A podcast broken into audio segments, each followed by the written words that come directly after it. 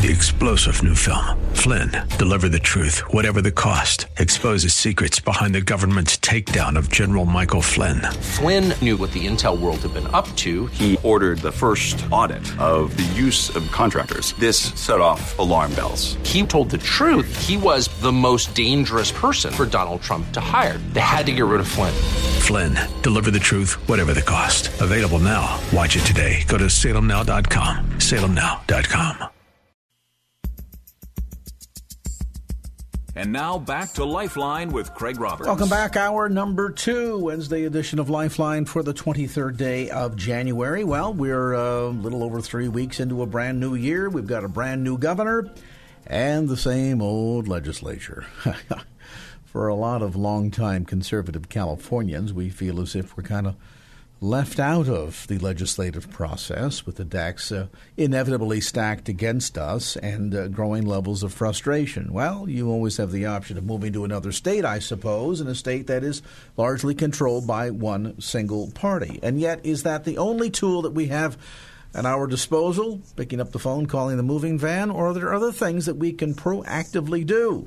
My next guest, I think, would suggest absolutely. And it's high time we start using those tools. Marlo Tucker, director of the California chapter of Concerned Women for America. Marlo, great to have you on the program. Happy New Year. Happy New Year! Thank you, Craig. I'm glad to be here. Now, uh, typically uh, in in uh, this environment, when uh, the topic turns to the California State Legislature, um, usually the next phrase spoken by a guest is "and throw all the bums out." and, and while that might be tempting, we've also come to learn that um, uh, electorally, that's not as easily done as said. We do definitely want change in California, but oftentimes the uh, the fastest way to seeing um, long term, long lasting change is not necessarily a political solution, but rather a spiritual one. Tell us more about CWA's Encourage a Legislator campaign. Thank you. So, Concerned Women for America is the nation's largest women's organization on public policy, and we aim to bring biblical principles to all levels of public policy, um, but through prayer, education, and advocacy. Now, there is this amazing ministry program that Concerned Women for America provides. It's called Encourage a Legislator Program, and we aim to um, encourage our legislators to do the right thing and to cover them in prayer. And so it's a prayer project we have in our state where we would like to deepen and grow our influence and effective, effectiveness by uh, covering our legislators in prayer. And we do that by um, sending postcards of encouragement, and we have a commitment to pray for our state legislators during the 2019 California legislative session. Now, this is a wonderful ministry, especially since Concerned Women for America encompasses women who are from all stages of life, young women who are young mothers of children and homeschooling, to working uh, uh, working mothers or working wives, and also um, people uh, grandparents. And so many of us can't go overseas and do ministry abroad. This is a place where we can do ministry from our own home, where we can come to the Lord in prayer, cover our state, and influence policy because we know that it is not a battle against um, flesh and blood, as the word says. It's about powers and principalities in high places.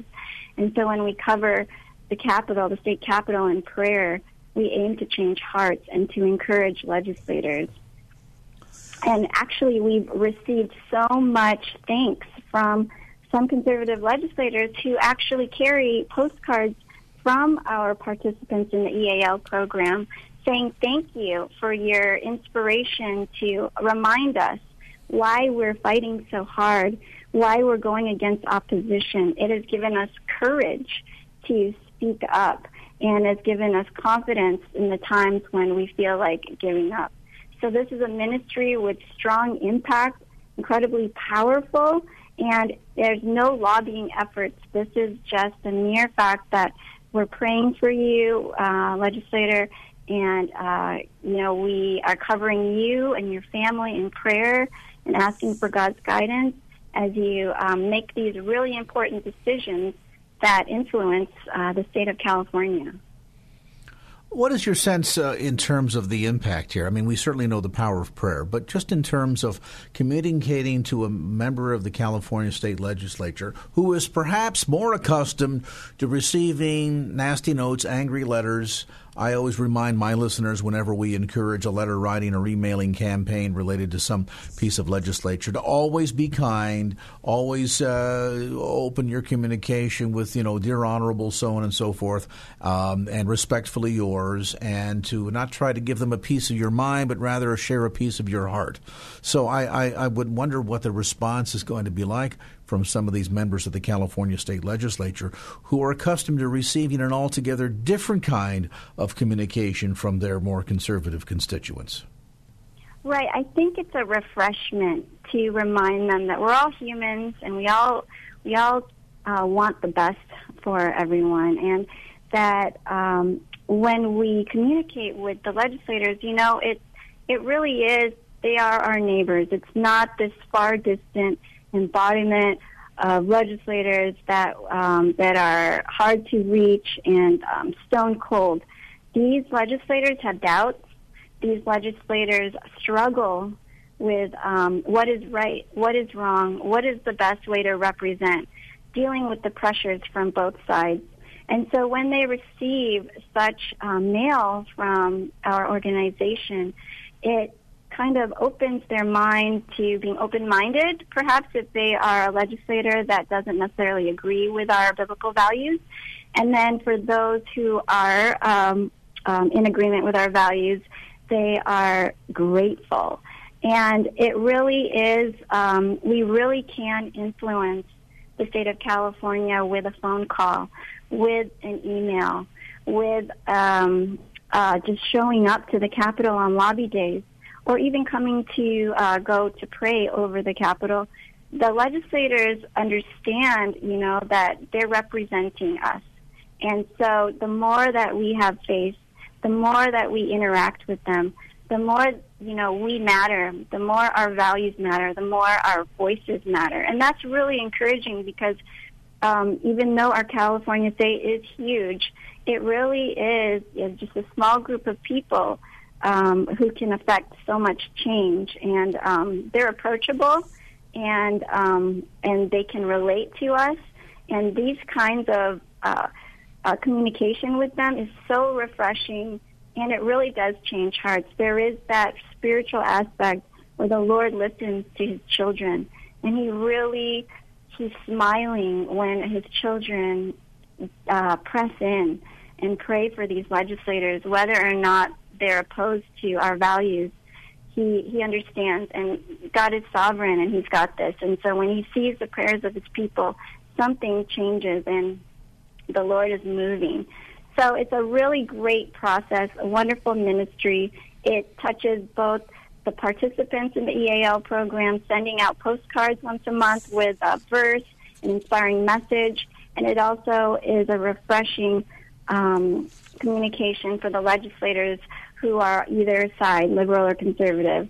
Um, it is nice to have people who are not always against them banging on their doors. Indeed, so. And of course, that can really open up a pathway of dialogue and communication um, that not only allows us to have ultimately, obviously, a spiritual impact as we we uh, go before the throne, but, but ultimately a relational impact as well. If you'd like to get involved in this Encourage a Legislator campaign and make a uh, prayer focused commitment for 2019, we encourage you to um, reach out. To get started, simply send an email to encourage at california.cwfa.org.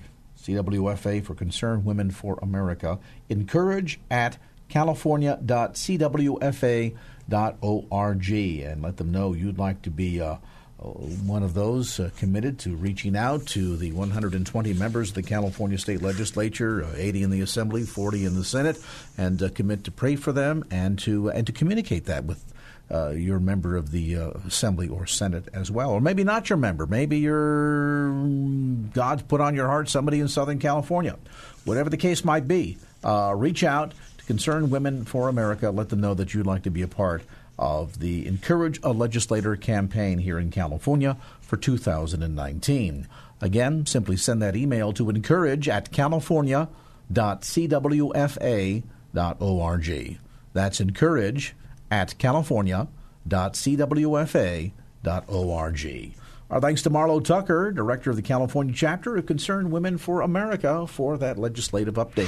615, let's get a, a motor vehicle update. We've got the latest in the highways and byways. Michael Bennett, give us the latest.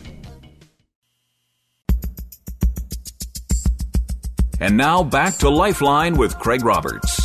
All right, let's talk about some of the challenges when it comes to parenting and the whole issue of expectations. I think as parents, we all bring children into this world with a heartbeat, with a desire to want to see our kids successful. You know, we want the kid that will grow up to be uh, the doctor or the lawyer, and yet sometimes they grow up to be the artist.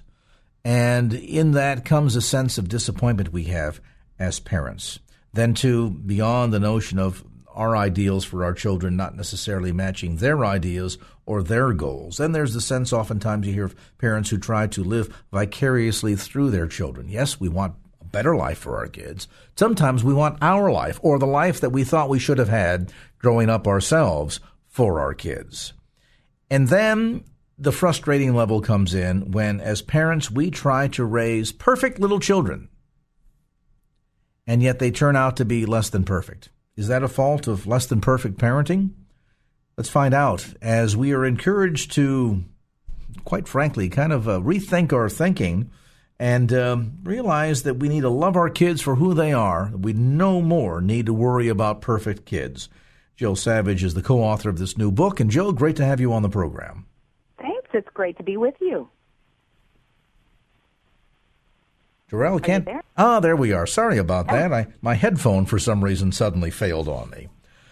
Jill, let's talk a little bit about first some of the ideals that parents bring into this job as parenting. You know, I, I, think the the notion that we want a better life for our kids. I mean, that that stands to reason. Um, oftentimes, we want our see our kids grow up to uh, to have better opportunities or be more successful, either economically or or socioeconomically than than we were coming up as our kids. And yet, suddenly this goal toward creating these perfect little people can become very frustrating, not just for ourselves, but also for our kids.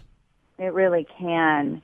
And you know what happens as parents is, um, you know, particularly uh, with that first child, uh, that child is, you know, either you're spending nine months uh, preparing for them, you know, as as they're uh, growing in your your belly, or you're preparing nine months, twelve months if you're adopting and you are imagining what life is going to be like with them. You're imagining what they're going to be like. You're imagining what they're going to like and the things that you're going to do together.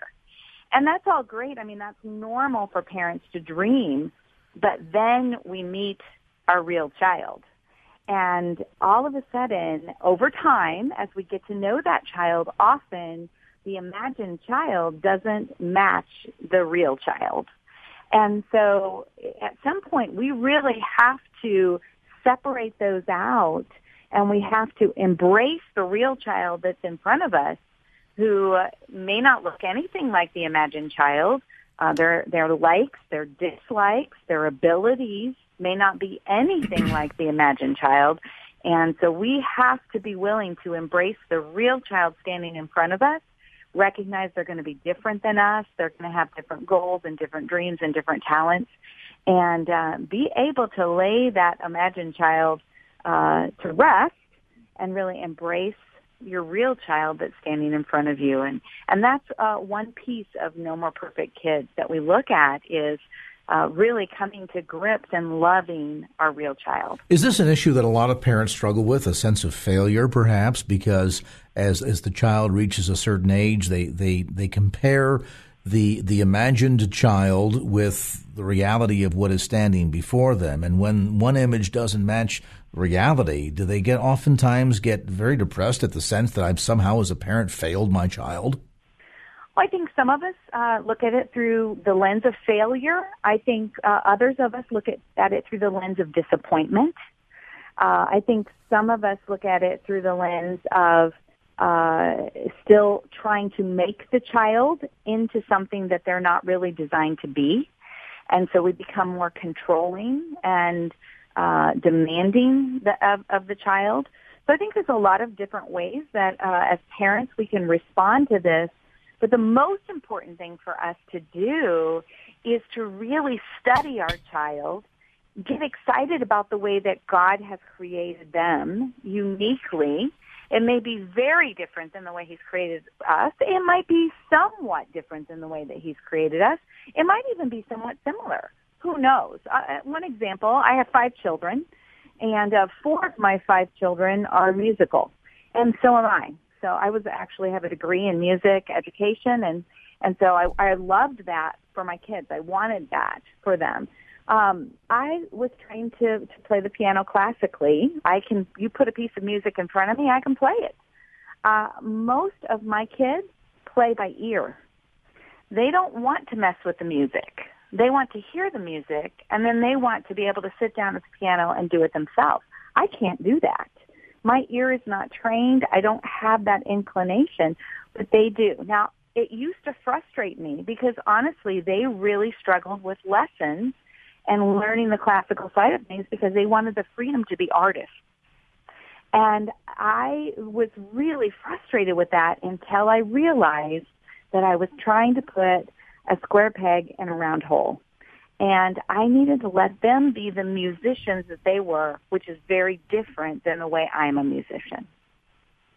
And you mentioned um, that this it, this follows four of the five children. Now, what about the fifth child? well, the fifth child has absolutely no inclination towards music at all. Nothing. Uh, and he had no, he took piano lessons for a couple of years. Uh, but, you know, it became very evident that it just wasn't his thing. Uh, he loves to work with his hands. He loves to build things. He loves to uh, run. And so those were, uh, you know, those were skills, talents that uh, I didn't share, but I had to embrace in him. And so, you know, after he did an obligatory year or two of piano, and we we really studied him and said, you know what, this just isn't a good fit, then we had to let that go. There has and to be some sense of surrendering here too, then, doesn't there? I mean, in, in, in, the sense that at the end of the day, what we want for them and what they want for themselves, or the talent, skills, and abilities that God has has entrusted to them, may not be necessarily the ones on your list. You're right. So surrender is a piece of it, and the other thing that I think is important is sometimes we do have to grieve. Sometimes we actually have to grieve the imagined child or the imagined activities or the imagined way that we were going to interact with our children. We have to grieve that. Um, maybe, you know, maybe your child doesn't share any of the same type of hobbies or interests that you have. And you always pictured that you would be able to do X together. And, and they don't even have any desire to do X. Uh, maybe you're dealing with a special needs child special needs parents really have to come to grips with this because that you know none of us imagine ourselves having a special needs child a child that's handicapped in some way uh, that has some physical or emotional or mental challenges. And so uh, as parents it could be as simple as our children just have different skills gifts talents wiring temperaments personalities than us and it could be something all the way on the other side of the spectrum uh, where you know a parent is dealing with a special needs child and their life doesn't look anything like what they thought it would. I would suspect there's a big point of perspective here that parents need to be reminded of. I mean, this notion that when kids grow up to be an artist, when what you really wanted was, you know, a doctor or a lawyer in the family, uh, dealing with that disappointment and gaining some perspective on, on really kind of the priorities here. We'll talk about that when we continue our conversation after a brief timeout. Jill Savage is with us, co-author of No More Perfect Kids. Love your kids for who they are. We'll take a brief timeout. Come back as we answer the question. Okay, so when your little artist fails to be the doctor or lawyer that you wanted, what's God telling you on all this? That is this edition of Lifeline with Jill Savage continues.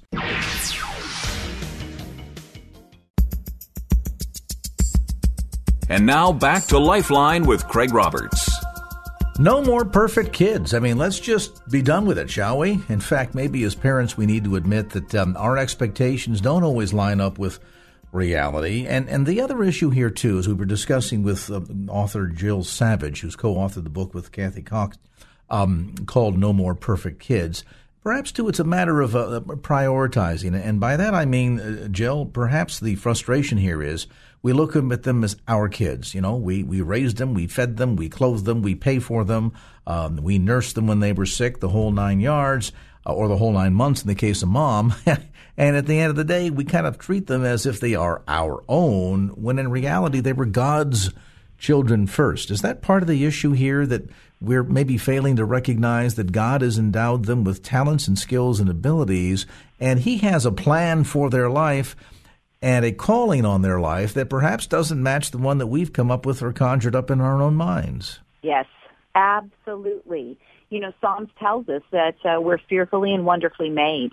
And as parents, our job is to discover how our children are fearfully and wonderfully made. That's really the journey that we need to be on. And uh, one of the things that, that we talk about in the book is we talk about the concept of um, that culturally we believe that there is something called that we've dubbed the perfection infection.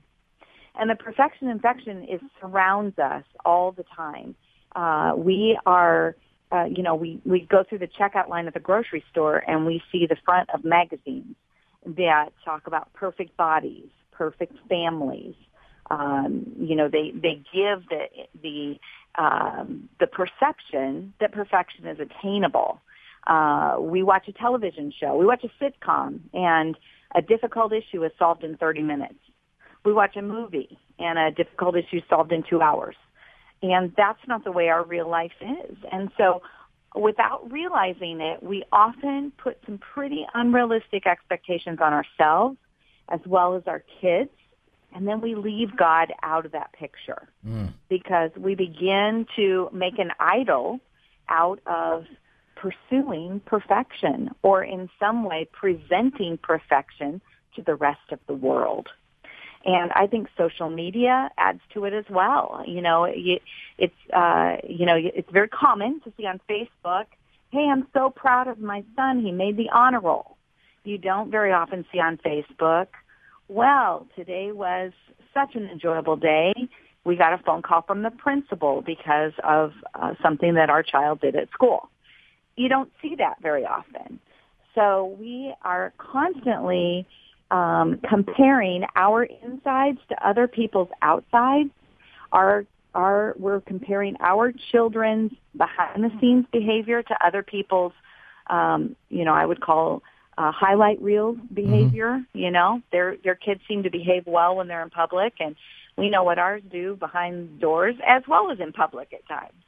So, without realizing it, we often put some uh, really unrealistic expectations of ourselves and others because of the perfection infection.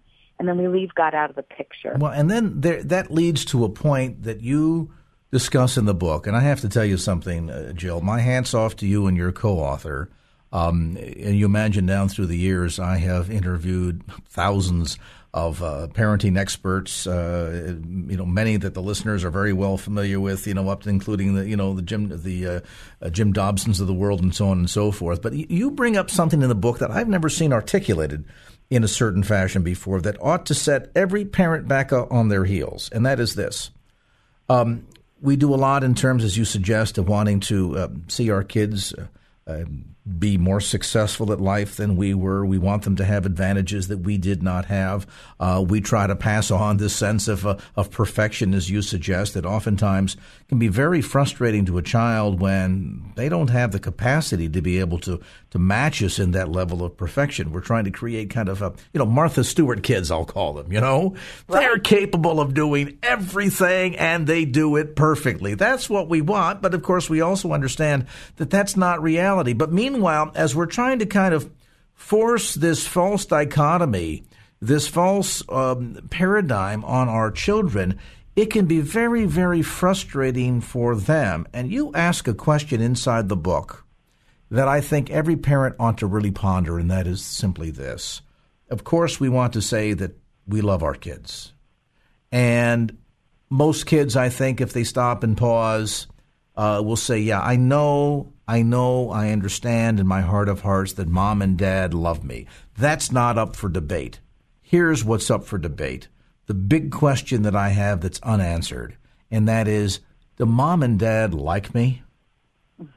yes. Wow. And and the answer to that question and how our children would respond to that says so much about our parenting skills, doesn't it? It really does. And it, it, it really does. And, and it doesn't matter what we, um, what we say, like, you know, it, yes, of course my children know that I like them. The bigger question is, would your child really be able to say that? Uh, the, the bigger question is, how do I make my child feel? That really says a lot about our parenting. And that's why uh, in No More Perfect Kids, we also give parents the antidotes to the perfection infection. And those antidotes uh, spell out the acronym CLAP so that we can celebrate our kids. We can clap for our kids and see is compassion, to see the world through their eyes, to build a bridge into their reality to have a sense of compassion and empathy for them. And this isn't um, about a popularity contest. I mean, some parents would say, now, wait a minute, Craig, how dare you suggest, you know, my job is not to be a friend to my child. I am there to be their parent. I have to be able to be the one that will give them guidance and correction, draw the line in the sand when need be, provide discipline when necessary. I am not so concerned about whether or not my kids like me or I like my kids. It's important that they know I love them, but I, at the end of the day, have to be the parent. And while all that is well good and very accurate, there is this little subtle thing going on where the child can walk away as you're as you're pushing this sense of, of your perfection on them and trying to create a child that lives up perfectly to your standards, that a child can walk away readily and really really have a big challenge here emotionally thinking, I know mom and dad love me, but you know, I I didn't turn out to be the lawyer that they wanted to be, but I'm a really good artist, so I guess maybe they love me, they just don't like me. Wow, what a what a burden that is to carry as a child. It really is. It really is. And you know, I I mean, I am a firm believer parents are not designed to be their children's friends. I mean, all the things that you just said, I would absolutely agree with. Uh, before I got serious about ridding myself of perfection infection parenting, I was a buck up mom. Buck up. Move on. Life, sometimes life's hard. I was just a buck up mom. I didn't have a lot of compassion. I didn't have, now I, I gave my kids direction. I gave them uh, certainly a structure in their lives, but I didn't really know them. And that's where, that's what we're talking about in No More Perfect Kids is a balance between that.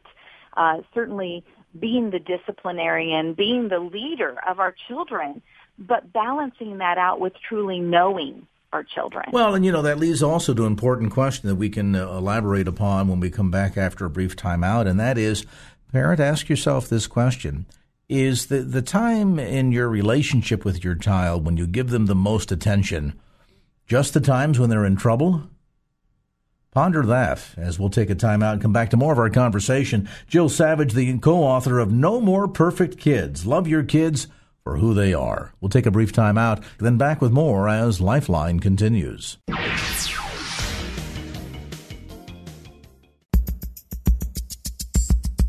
And now back to Lifeline with Craig Roberts. Back to our conversation. Okay, here's the big question for you, parents. And that is simply this Do your kids tend to get the most attention when they're in trouble? And what are you doing the rest of the time? Addressing that question. The book, No More Perfect Kids. Love Your Kids for Who They Are. Co author Jill Savage is with us. And, and Jill, what about that? I mean, I know that we live very busy lifestyles, and oftentimes both parents are working and we're running to and fro. We got jobs to maintain, we have houses to, to take care of, grocery shopping to do, got to get the kids to uh, everything from band practice to soccer practice and everything in between. And then we, we think we're giving our kids a lot of attention, but then the, the real one on one attention seems in some cases to only really excel when they're in trouble. Uh, it's true, and I think it's an easy way, an easy place for us as parents to to fall into. Uh, you know, the book is built around questions that each of our kids are asking deep inside their hearts. they're questions that we asked when we were kids. Uh, those questions are uh, simple questions like, um, do you like me? You know, that was one that, that you mentioned a little bit earlier. But another question is, am I important to you? And uh, in today's uh, fast-paced life, oftentimes our kids are only getting our attention when they do something negative, when we're correcting them, and that doesn't tell them that they're important.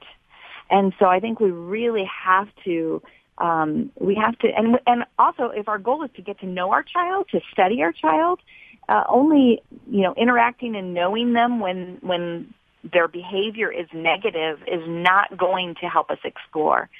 Uh, so we really need to spend time with our kids. We need to to dig into to life with them. And um, you know, we have a, a son that uh, the one that wasn't musical that uh, was sharing earlier. He loves to run, and when he was in junior high, uh, we encouraged him to do cross country. And he actually, when he was in seventh grade, he won the, the state cross country meet. And so here he was, seventh grade, he was winning state. And in our minds, we're thinking, by the time he gets to high school, he is going to be one of the top runners and possibly have scholarship opportunities. So, of course, we encouraged him to keep going and keep going and keep running. And he hated it. He hated cross country. And we thought, why? Why? He loved to run, but why? Well, we spent some time digging into that. And, and instead of just correcting him and pushing him, uh, we, you know, just tried to have some very intentional conversations and really come to understand him. And it took us a while to dig it out of him and figure out what was at the heart of it. But here's the deal. He loved to run. He hated competition. Mm. This is where knowing our child and knowing their heart and, and having compassion and love and acceptance and perception. Those are the uh, four antidotes to the perfection infection. So perception is that we're really perceiving or trying to perceive or paying attention to what's going on on the inside of our child's heart. How do we know, though, when to push and when not to push? Because there's another example out of the book that you share with uh, one of the four musical children whom you encouraged to take a semester of choir. And I understand that he went into that thing kicking and screaming all the way and uh, a couple of days into it said, forget about it, I'm not going to do it, and all these fights, and you insisted he had to complete at least one semester, and slowly, all of a sudden, he's coming home and talking about new friends that he met in choir practice, and they're going to be traveling here to do this, and before you know it, uh, this became, as you suggested inside the book, one of the highlights of his scholastic career. So how do you know that delicate balance of, of when to push and when not to push? That is a great question, and it comes down to knowing your child.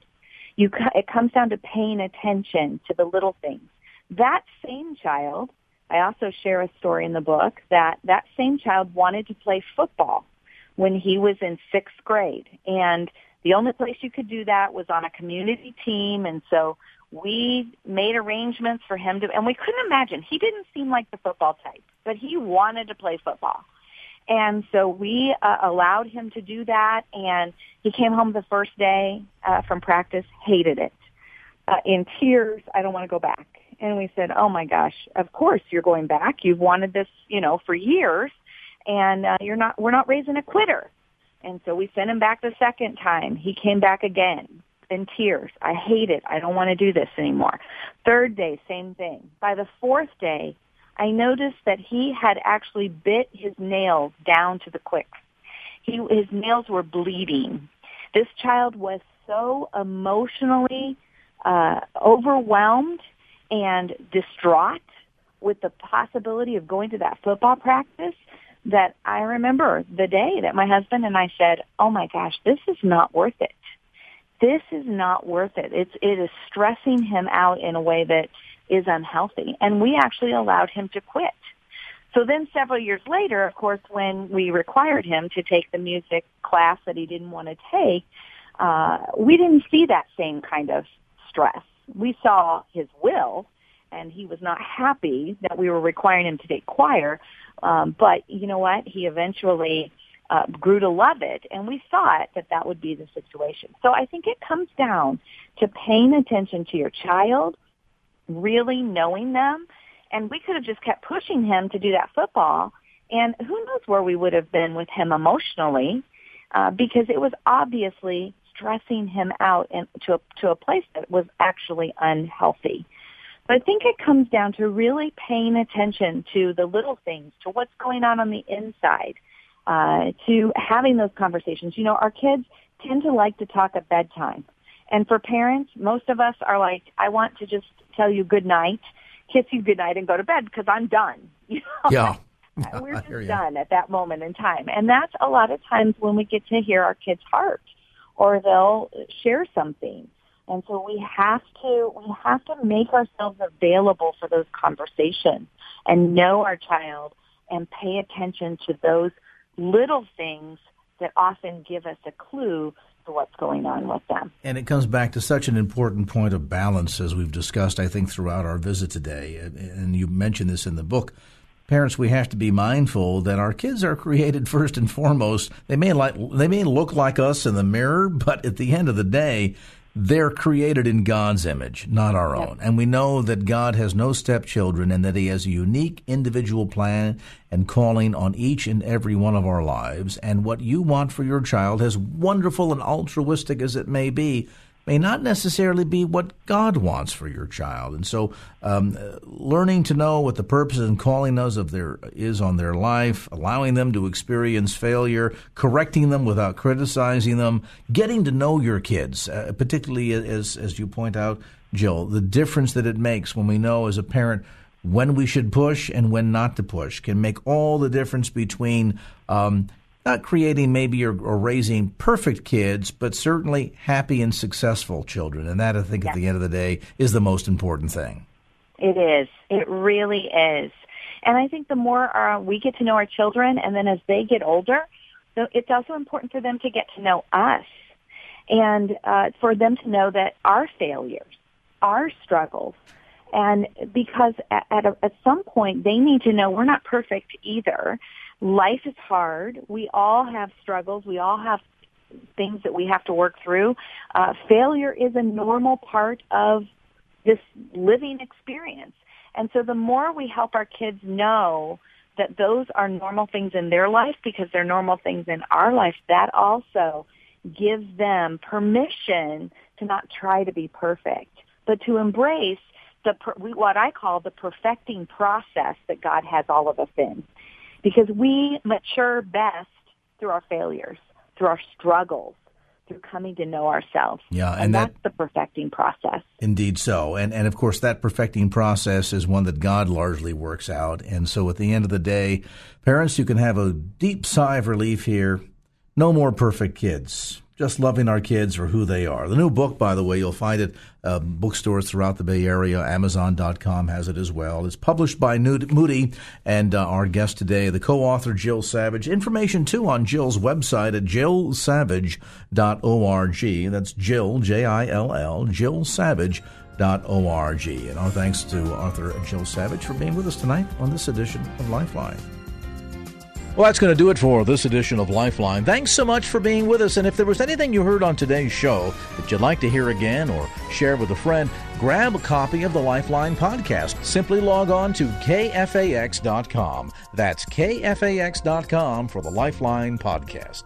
Our producer is Wanda Sanchez. I'm Craig Roberts. Till next time round, remember just don't keep the faith, get out there and share it and make it a great evening. So long. Opinions expressed in the preceding program do not necessarily represent the views of the ownership, staff, or management of KFAX. Copyright Salem Communications, all rights reserved.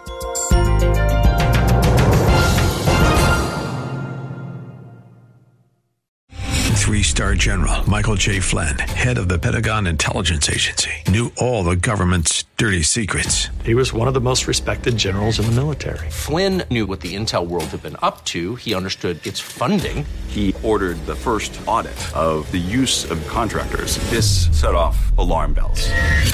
The explosive new documentary, Flynn deliver the truth, whatever the cost, and covers the facts behind this scandal. Flynn told the truth. He was the most dangerous person for Donald Trump to hire. I find out the worst enemy that I'm going to face in my life is right here in America. They took my assessment and they wanted me to change it. And I was like, I'm not changing it. They had to get rid of Flynn. With in depth interviews, archival footage, and never before seen personal records of the man behind the headlines. I just felt like I was drowning. Flynn, deliver the truth, whatever the cost. Available now. Watch it today. Go to salemnow.com. Salemnow.com.